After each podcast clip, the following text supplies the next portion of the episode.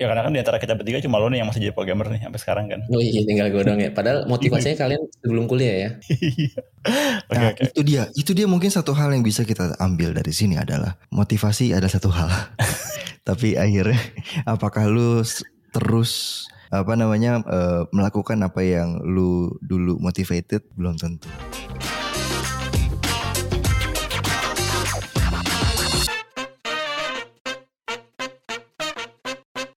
Wih deh. Halo Ram. Halo Pau. Apa kabar? Halo Dit. Halo semua. Nih Rama kayaknya baru baru bangun tidur kayaknya. Wah. Kenapa? Suara gue seksi. Yoi. Cocok buat apa tadi kata? Cocok pak buat morning call dan sleep call. Iya, tapi eh, di bulan Februari suara kita jadi seksi. Oh, is. Ini mulai Mu- Enggak, itu, itu itu alasan kenapa hari ini nggak ada Aji ya? Karena itu ya. Iya, karena saudara Aji kayaknya masih sibuk nih mempersiapkan eh, merebut suara-suara yang kita punya nih di Waduh. bulan Februari. Bergerilya ya dia. Mungkin nggak merebut ya, tapi me, Mengalihkan, mengalihkan. me- bukan, bu- nggak dong mengalihkan. Oh enggak ya, enggak ya, enggak ya. Me- mencoba untuk menarik hati para pemilik suara. Wih, gitu. Biar lebih halus gitu. Kalau kan kalau merebut tuh kayaknya maksa gitu loh. Ya, ya, ya, ya, ya, ya, ya. Hmm, hmm. Makanya mungkin di episode kali ini kita bertiga, hopefully bulan depan Aji udah bisa slow. Eh nggak tahu, nggak tahu gimana ya. Ya kita lihat lah. Kita lihat. Ya kok kalau misalnya nanti menang, kan ya? siapa tahu malah lebih Hmm. lama lagi. Nggak tahu ya, kita nggak Bener tahu. juga sih. Oke oke oke. Nggak apa-apa nggak apa-apa. Ya. Oh. Kali ini kita mau bahas apa nih? Oh, ntar dulu ini ini episode pertama kita tahun tahun 2024 nih. Kita kapan terakhir rekaman? Uh, bener juga. Gila ya. ya, mantap ya. Kita sudah setahun tidak rekaman ya. Dan dan tahun lalu kan kita juga gitu. relatif enggak itu ya. Relatif enggak produktif ya. Em, I would say produktif tapi di area yang lain. Oh, Sehingga iya, iya. jadinya dari dari jumlah episodenya agak terbatas. Iya, iya, iya. Mohon maaf ya teman-teman semua yang gua, gua tuh gua sama Rama tuh hari eh bulan waktu Desember kemarin sebelum tahun Hmm. baru tuh main basket bareng. Hmm. Terus ada teman kita yang ikutan main, terus dia nanya, Hmm. "Kapan lagi rekaman?" Gua nungguin episode baru nih gitu. Tuh kirain dia minta minta ikut rekaman juga. Gua sama Rama ketawa doang. Ada pressure ya pak ya jadinya ya. ada pressure, ada pressure gitu. Hmm. Jadi ya Ya itu dia. Makanya buat teman-teman yang tidak merindukan kami, mohon maaf, nih, kita belum sempat rekaman lagi. Eh salah ya. Oh, salah, salah, salah.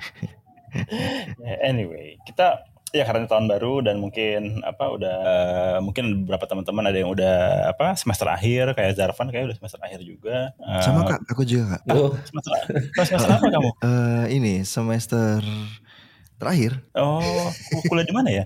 Emang boleh? Eh, Institut Kehidupan Indonesia. Emang Institut boleh? Kehidupan Indonesia Operasional Programming dan juga OPO. Jadi IKI Oh. OPO singkatannya. Emang boleh se semester akhir itu? Asal. Weh. wes udah udah jadi Gen Z ya bapak Didi. Yoi, yoi, yoi. Nyaru nyaru pak. Ya, dan karena itu jadi kita mungkin beberapa episode ke depan mau ngasih tips buat apa ya orang yang mau teman-teman yang mau pertama kali kerja kali ya, yang mau memulai karir di berbagai bidang gitu. Wih, Dan kebetulan praktikal karena sekali, Pak. kenapa? Sorry? Praktikal sekali pak. Oh, praktikal, praktikal. Karena kalau yang teoritis ya di kampus. Kalau eh, kita kan bukan dosen ya, jadi mau nggak mau agak praktikal sedikit. ya, jadi hari ini kita mau ngebahas apa, gengs? Kita mem- ngebahas rencana pensiun dini. Oh enggak ya, bukan. bukan, bukan. Baru itu masuk. gue, tertarik sih pak. Oh, Tarik ya. Nanti nanti kita simpan ya. Kita simpan Iya, iya, iya, uh, obrolan itu ya. Ka- karena kali ini mungkin uh, buat teman-teman yang terutama tadi kan udah semester akhir yang mau mungkin mulai masuk ke dunia karir gitu kan. Hmm. Kita akan membahas bagaimana menjadi seorang apa? programmer ya. Mbak. Bagaimana memulai kurir sebagai seorang programmer. Oh, Gimana? karir. Karir. Karir, karir, ya. Gimana Tapi sama tuh? juga sih. Hmm. Sama juga sih. Lu jadi programmer kan juga sama-sama itu ya, pakai package ya. Jadi sama. Permisi, Eh, package gitu. Iya iya iya. Iya. kuliah- Apal- apalagi kalau pakai Java kan suka ini ya, ada package ya. Ah. Oke, ini kan kebetulan kita bertiga pernah bekerja sebagai, lu pernah gak sih kerja jadi programmer? Dit?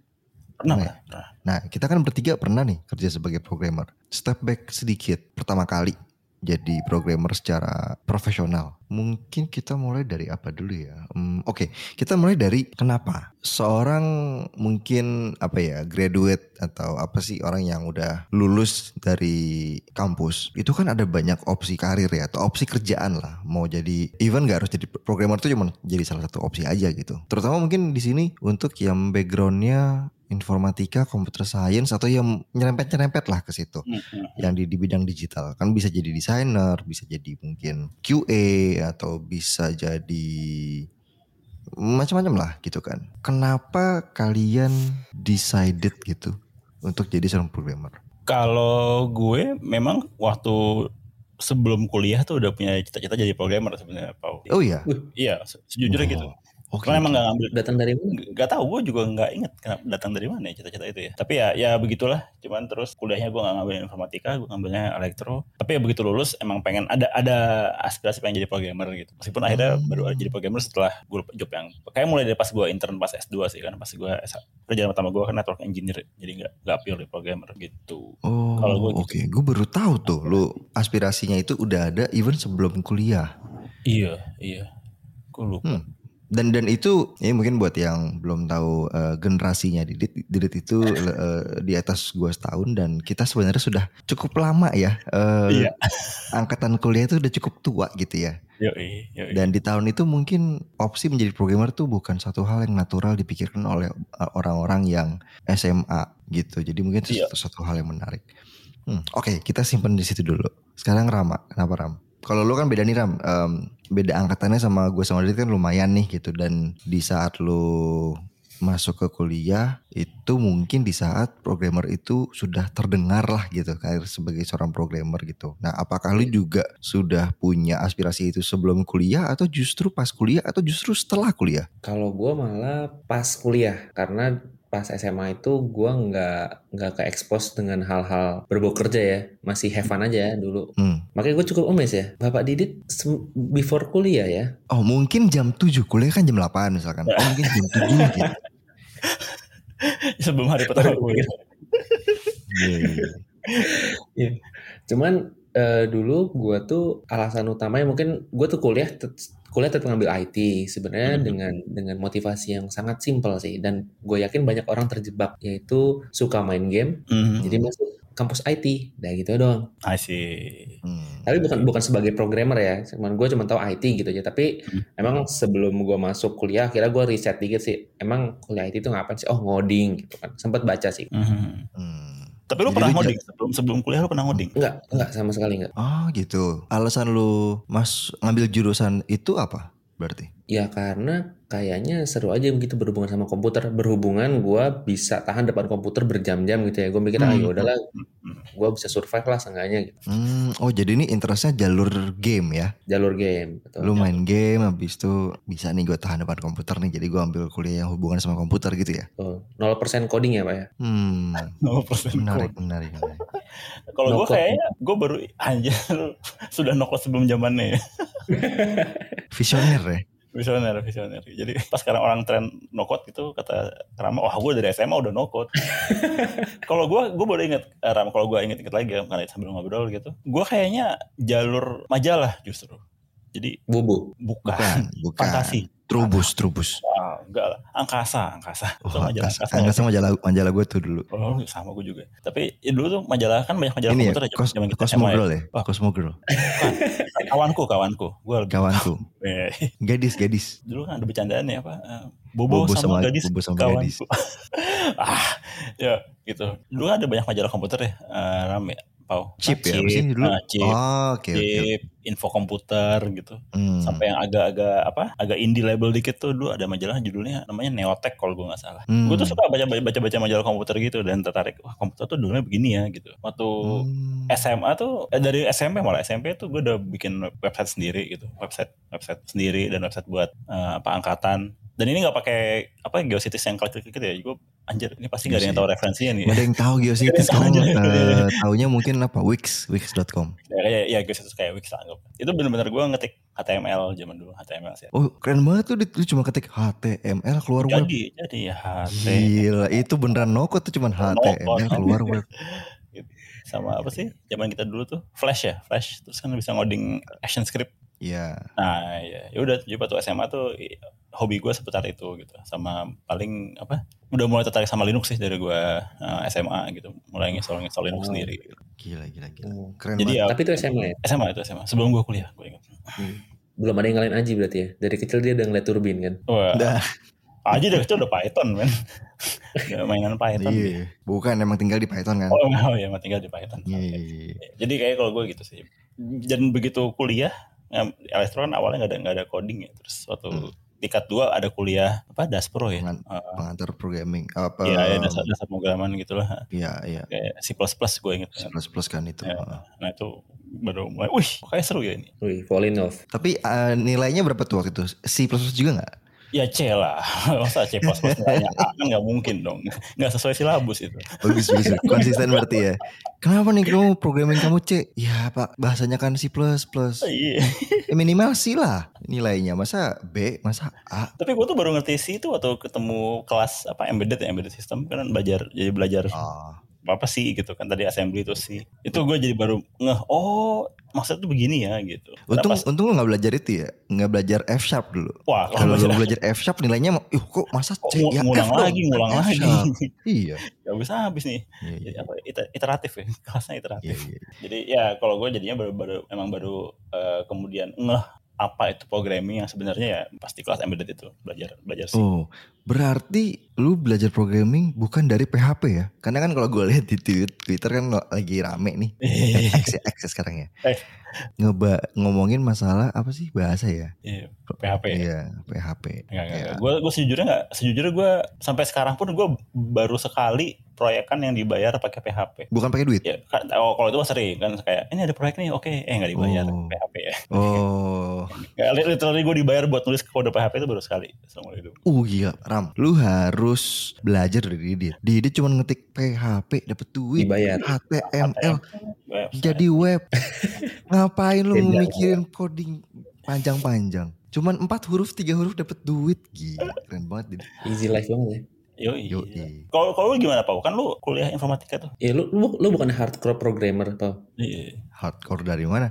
Gue mungkin jalurnya mirip kayak jalur Rama. Awalnya jalur game. Jadi gue nggak kebayang sebenarnya jadi programmer tuh kayak gimana atau gue udah pernah coding. Tapi gue pernah bikin web page gitu pernah zaman SMP dan itu pakai front page. Ash. Jadi menurut gue tuh nggak nggak iya, iya. terhitung, itu nggak Iya, terhitung iya, karena iya, iya. Karena itu waktu itu sangat ini kan, sangat visual kan. Hmm, hmm. ada ada komponennya bikin komponen habis itu dibikin jadi web page gitu kan. Dan itu karena zaman dulu belum ada eh, jadi pas ada tugas cara kita ngumpulin itu pakai disket. Dan ya ya oke pendengar itu eh, itulah di mana betapa tuanya saya. Nah jadi tugasnya waktu itu bikin suatu web page. Dan karena gede jadi kita butuh tiga disket. Hmm. Eh, untuk dikasih ke gurunya gitu untuk di- dinilai. Dan itu SMP tapi SMA tapi apa ya pengalaman pas SMP itu tidak membuat gua untuk mau jadi programmer waktu itu. Jadi Hmm, menur- hmm, menurut hmm, gua sih nggak nggak terhitung. Nah Hmm. jadi lebih ke oh gua main game ah kayaknya bisa berhubungan sama komputer tuh kayaknya menarik karena gue juga kayaknya tahan nih di depan Hmm. komputer. Jadi alasannya mirip sama kayak Rama dan akhirnya gua gua memutuskan untuk jadi programmer tuh bukan satu hal yang gua sukai juga Hmm. mungkin beda kalau lu kan dit lu emang pengen jadi programmer Eh, Rama kayaknya juga pengen jadi programmer kalau gue mungkin lebih ke gue nggak mau jadi programmer tapi gue rasa gue memulai karirnya hanya bisa jadi programmer jadi gue menjadi programmer untuk tidak menjadi programmer Oh supaya lo tahu jalan selanjutnya yang yang nggak programming. gitu. iya karena gue nggak suka gue nggak gitu suka programming Oke oke oke. gue suka semua logik dan, dan segala macam gitu. Cuma karena pas kuliah itu ya kalau tugas dan project gitu gue oke gitu kan. Cuman pas Hmm. ada beberapa project yang kayak gue ngerasa gue suka di bagian creating functionality-nya dan segala macam. Hmm. Tapi eh, ngerjain as in sisi codingnya itu gue nggak terlalu enjoy. I see. I see. Ya jadi karena gue nggak gitu suka jadi ya gue gue gue menjadi programmer untuk untuk tidak menjadi programmer lagi. Tapi berapa tahun tuh Pak? Itu berapa tahun ya? Hmm, 3 sampai 4 tahun mungkin. Tapi lu sempet, lu kayak kalau nggak salah sempet ngoding-ngoding mobile gitu gak sih, Pau? Nah, iya itu. Ya, Itu kan gue, gue ngerasa oh kayaknya gue bisa hidupnya untuk apa de- dengan dengan dengan dengan programming ini gitu dengan coding di, di di mobile device waktu itu. Cuman Hmm. setelah itu karena akhirnya ada tim terus udah bisa mulai bagi-bagi kerjaan ya udah gue bagi-bagi. Ya, ya, ya, ya, ya, ya, Pau, benar Pau. Itu menarik banget sih. Kenapa pada saat itu lu merasa lu cuman bisa hidup dari programming? Padahal kan banyak ya maksudnya opportunity di sana. Tapi kenapa programming? Padahal lu nggak suka. Eh, nggak gampang. Jadi waktu itu gue kepikirannya mau jadi seorang software engineer. Jadi Hmm. software engineer itu apa sih kayak sistem analis lah atau kayak sekarang project manager, product manager lah gitu kan. Hmm, hmm, hmm. Waktu itu nggak ada product manager tuh belum ada.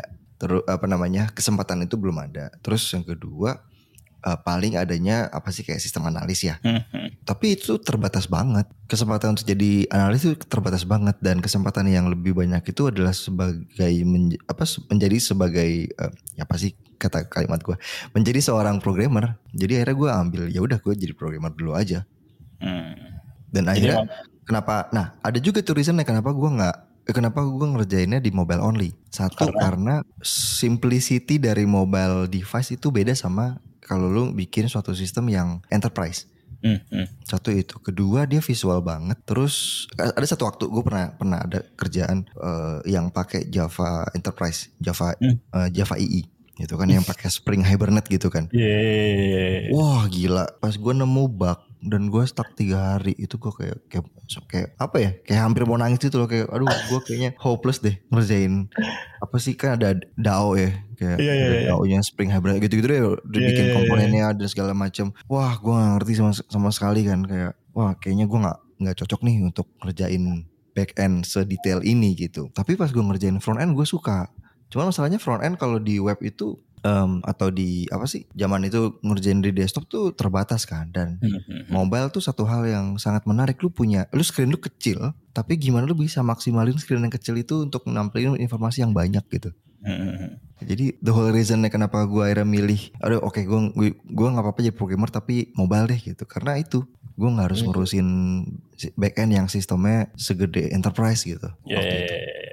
Berarti sama tuh Pau, kayak gue entry pointnya gue sama persis tuh kayak kata yang lo bilang visual. Jadi Hmm. itu yang gue ngeliat nge-trigger gue buat lebih dalam into programming. Karena kalau dulu kan pas gue SMA, SMP itu kita belajar fisika hitung-hitungan ya. Kayak nimbah sumur, ambil galon gitu kan. Cuman Hmm. ya nggak nggak kelihatan kan gitu. Cuman sedangkan kalau misalkan di programming yang nge-trigger gue buat lebih into tuh ya kita ngelakuin sesuatu tugas kelihatan gitu di mata dan bisa di klik-klik-klik tuh jadi kayak wah, Ya, seru ya, ya, ya. gitu. Ya, ya, ya, ya, ya, Oh. ya. eh tapi lu jadinya back end sekarang Oh iya, kan soalnya kan kalau kalau kalau kayak gitu kan lebih ke sisi apa ya front end gitu kan hmm, hmm. gue akhirnya menyerah menyerah pada front end tuh ketika gue berhubungan sama CSS. Jadi di situ gue saatnya time to give up sih. Kenapa CSS bukannya fun ya? Maksudnya CSS kan modular kan? Eh bukan ya, ya, apa? Lu perlu ngebayangin oke ada berapa komponen habis itu behavior komponennya styling kayak gimana, habis itu lu layout gitu kan. Tapi kan on the way ke situ kan sebenarnya banyak magicnya, bukan magicnya sih, hal tak terduga gitu ya nggak sih, yang dibaca. Wah, bener bener bener. Bener bener. Tidak semanis itu memang Iya, sebenarnya. iya. Gue berjam-jam Pau ngurusin Z index. Ini Z indexnya udah berapa nih? Seribu kah? Oh, Z index itu memang menantang imajinasi imajinasi ruang lu sih. Iya, iya, iya. Di situ gue tahu kapabilitas gue sih. Ya udah gue skip. Oke, oke, oke. Ini kalau pencipta CSS denger dan dia tahu, oh gila ada orang nggak mau jadi front end gara-gara teknologi yang gue kembangkan, terutama mobil khusus Z index. Mungkin dia sedih. Bayangkan, bayangkan perasaan. Ntar kayak yang yang bikin HTMX tuh. Eh, Lu masih lu masih ngulik kayak gitu-gituan? Gue kan udah, udah ini udah udah cukup udah tobat nih, udah cukup. Oke, oke, oke. oke. Hmm. Nah terus berarti kalau kalau kalau gitu ya, pasti kan lu udah punya aspirasi, lu udah ketemu sempat ketemu apa touch point yang menurut lu menarik buat jadi programmer gitu. Tapi ada gak sih aha momen buat lu berdua di antara lu berdua kali salah satu mungkin yang kemudian pas mungkin pas kerjaan pertama yang bikin oke gue mau terus jadi programmer gitu. Mungkin kalau kalau Pawan tadi kan gimana cara gue keluar ya apa opsi lain di luar sana yang gue nggak tahu gitu. Kalau Hmm. Rama apa apa Ram yang bikin lu oke deh gue jadi programmer terus deh gitu. Gue yang paling aha momennya itu pas gue intern, internship. Hmm. Hmm. Jadi kalau sebelum-sebelumnya gue masih ngerasa programming tuh kayak ya sebatas project bikin functional apa A B C gitu jadi tampilan bikinnya saat ala kadarnya gitu kan. Terus pas gue intern itu gue baru mulai dikasih apa ya, pencerahan gitu kan. Itu oh ternyata back end itu kompleks loh. Jadi sebenarnya gue baru, baru baru into back end tuh pas di intern. Hmm. Hmm. Tapi se- sorry, se- sebelum internship lu ada, udah sempet ada project yang real gak? Ada ada dulu tuh ada kayak misalkan bikin apa online voting lah buat buat siapa sih pemilu-pemilu gitu. Hmm. Hmm. Terus kan ada tuh kayak gitu. Terus terus yang internship Nah, lu? itu kan standar ya dulu pakai PHP yang yang notabene frameworknya udah backend plus front end gitu kan. Jadi ya Mhm. gue nggak dulu nggak ngebedain antara front end dan, dan back end. Ya, Nah, La- Laravel ya? Ya, Hmm. Laravel, CI, CI. Lama banget tuh CI. CI. Nah terus pas gue intern, akhirnya kebuka tuh, oh ternyata backend much more dari yang gue tahu gitu loh kayak ada database Hmm. index. Eh btw gue backgroundnya sistem informasi ya, jadi bukan yang hard ke coding sebenarnya. Hmm. Jadi untuk kayak yang indexing, terus scalability, big annotation, even big annotation gue tanya setahun setelah kerja. Jadi Memang iya big organization itu menurut gua membedakan mana engineer yang eh, belajar Yang punya dengan fundamental gitu. proper, iya, yang punya fundamental versus yang belajarnya praktikal. Hmm, hmm, hmm, hmm, hmm. eh kasih tau dong Paul, big annotation apa Paul? Karena gue juga dulu pak. Intinya ini kan complexity kan. Iya. Apa- hitung complexity dari dari dari em, eh, apa suatu logic yang di, yang lo bikin kan. Betul. Kompleksitas ini apa waktu ya. Jadi berapa lama buat jalan Hmm. gitu kan. Mm-mm. Bisa O, O N atau apa sih? Gue lupa. Ada ada log apa log n n kuadrat eh, ada yang kalau yang flat kan satu ya o satu berarti kan mau inputnya tambah inputnya tambah banyak atau tambah atau lebih kecil ya sama aja segitu kompleksitas waktunya. Mm-mm.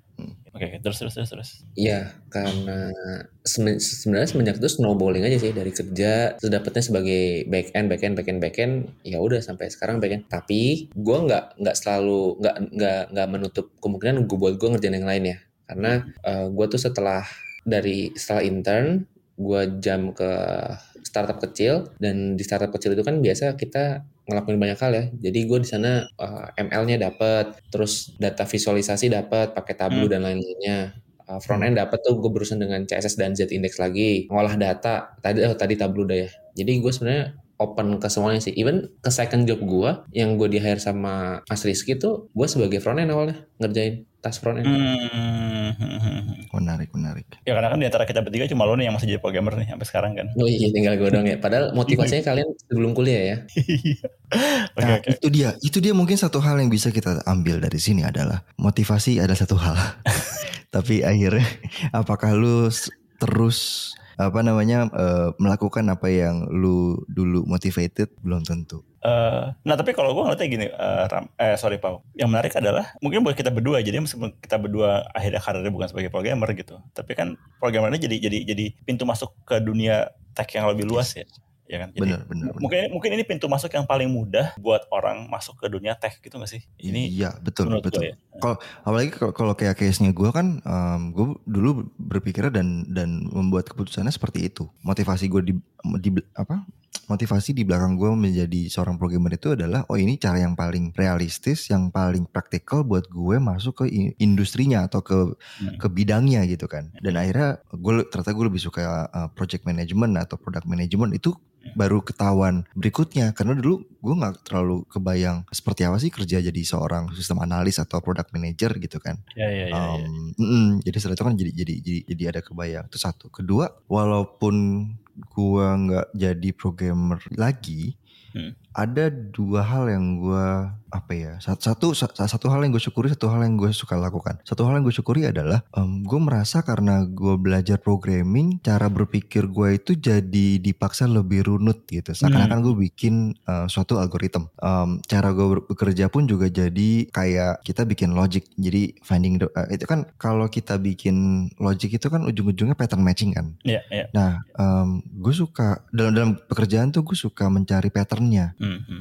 Mungkin nggak cuma dalam pekerjaan tapi ya dalam kehidupan lah. Gue suka mencari apa sih patternnya karena gue selalu yakin mungkin hampir semua hal itu ada patternnya. Kalau bukan pattern yang linear yang statik mungkin eh, patternnya mungkin yang sifatnya bisa lebih kompleks gitu kan. Tapi semua ada patternnya karena Mhm. pas kita mau bikin produk kita kan akan bikin suatu flow. Kita kan akan coba addressing suatu issue dan semua itu ada patternnya. Jadi Mhm. di situ apa ya? Di situ benang merah kayak nyambungnya gitu loh. Mhm. Di mana kalau kita jadi eh, seorang product manager itu kalau kita ngerti finding pattern atau kayak pattern matching dan segala macam dan kita coba bikin apa pemikiran kita itu secara runut itu akan ngebantu kita dalam eh, membuat functionality requirement yang bakal kita kasih ke teman-teman programmer itu satu. Mhm. Kedua, tadi kan yang pertama satu hal yang gue syukuri. Yang kedua satu hal yang gue kangenin. Satu hal yang gue kangenin itu adalah coding somehow. Hmm, Gue gak suka. Gue gak suka coding. Ternyata ya gue gak suka itu adalah coding professionally.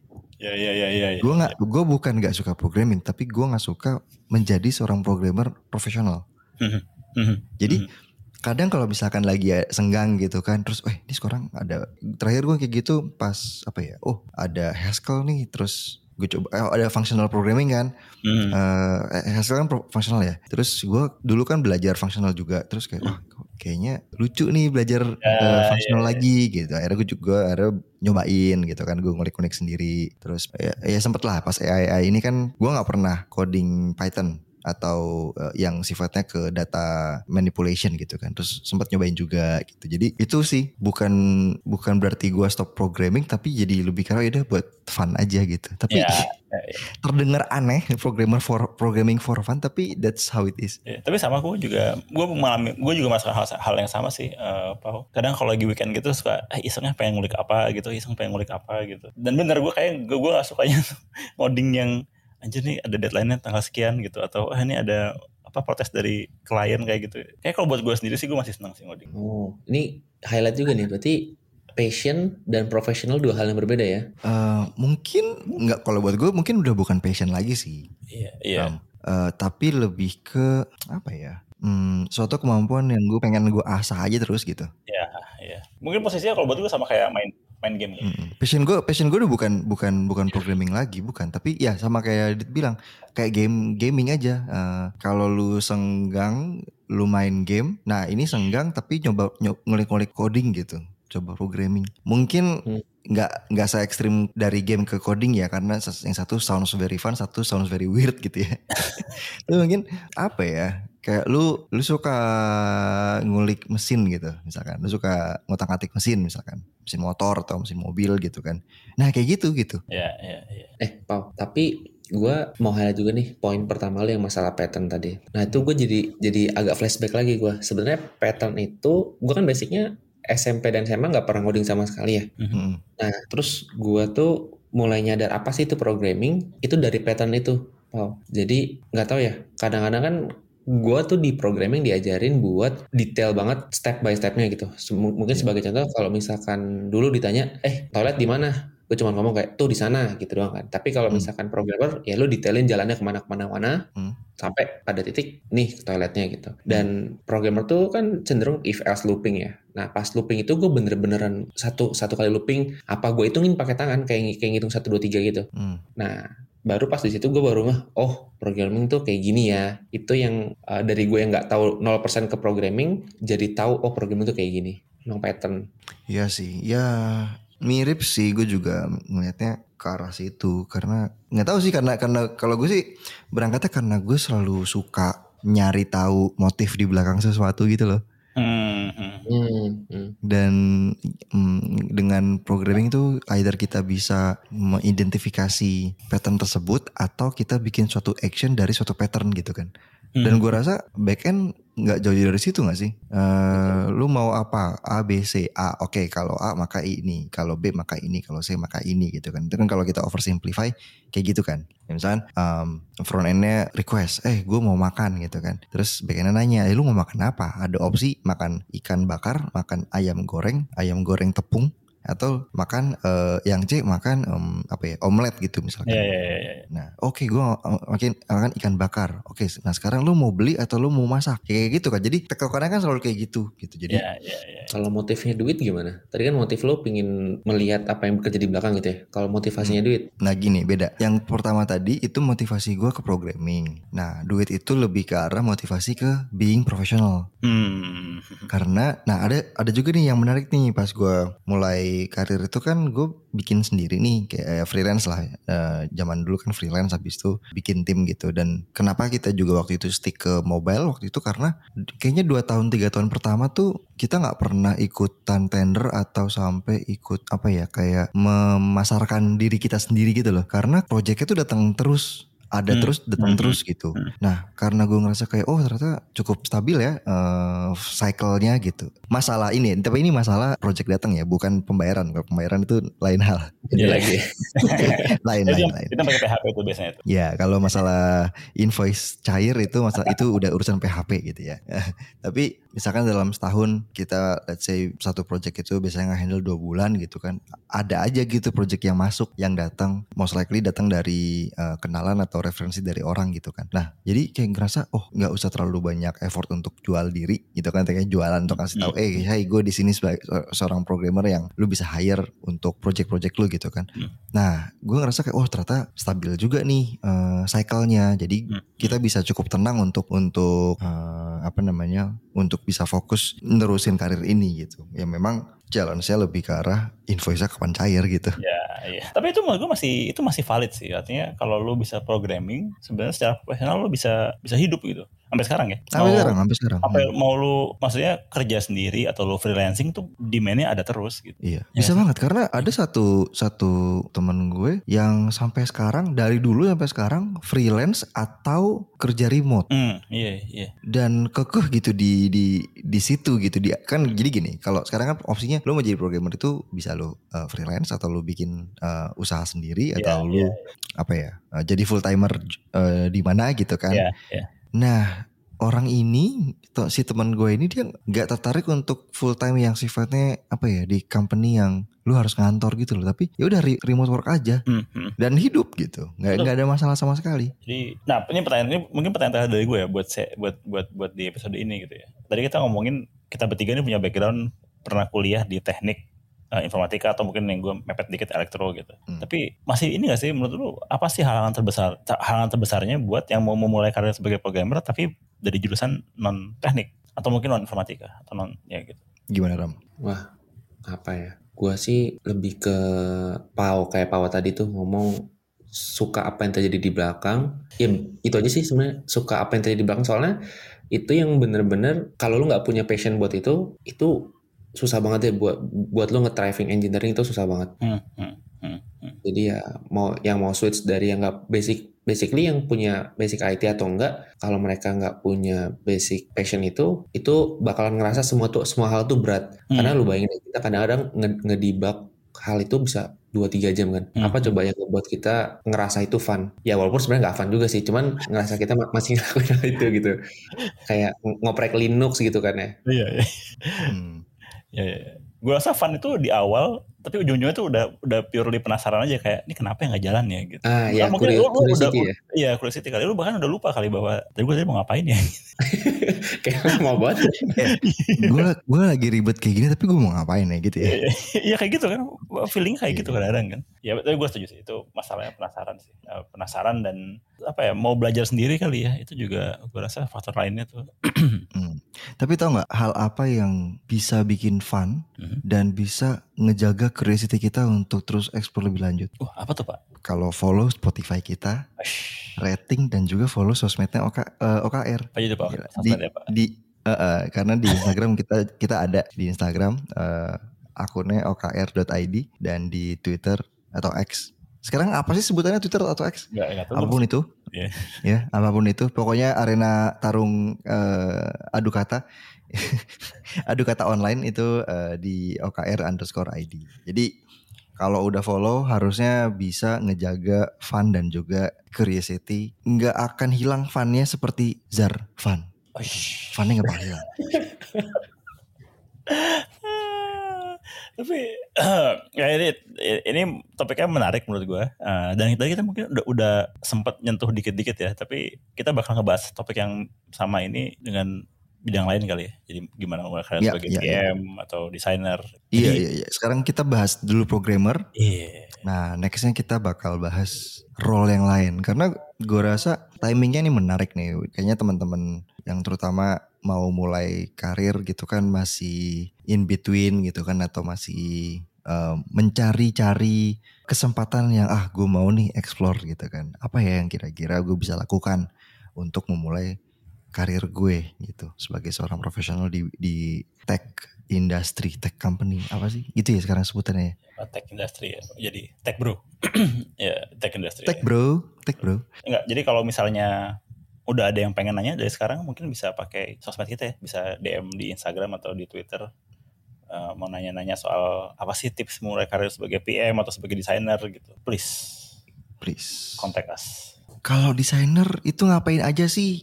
Atau Min Min kalau jadi PM tuh ngapain aja sih Min? Min Min kok PM tempatku nyebelin ya gitu. Apa aku mesti nyebelin buat jadi PM? Nah kan bisa juga. Nah boleh boleh boleh. boleh. Min Min uh, jadi desainer tuh emang harus nyantrek ya Min ya? Min apa sih uh, tips tote bag yang bagus buat desainer baru? As. Waduh. Jadi program eh, jadi programmer. Jadi desainer tuh harus pakai baju hitam gak sih Min? Eh. Dari Rama Min nggak nggak ada ini pertanyaan Min? Wah udah dulu Pak. Udah cukup udah cukup banyak.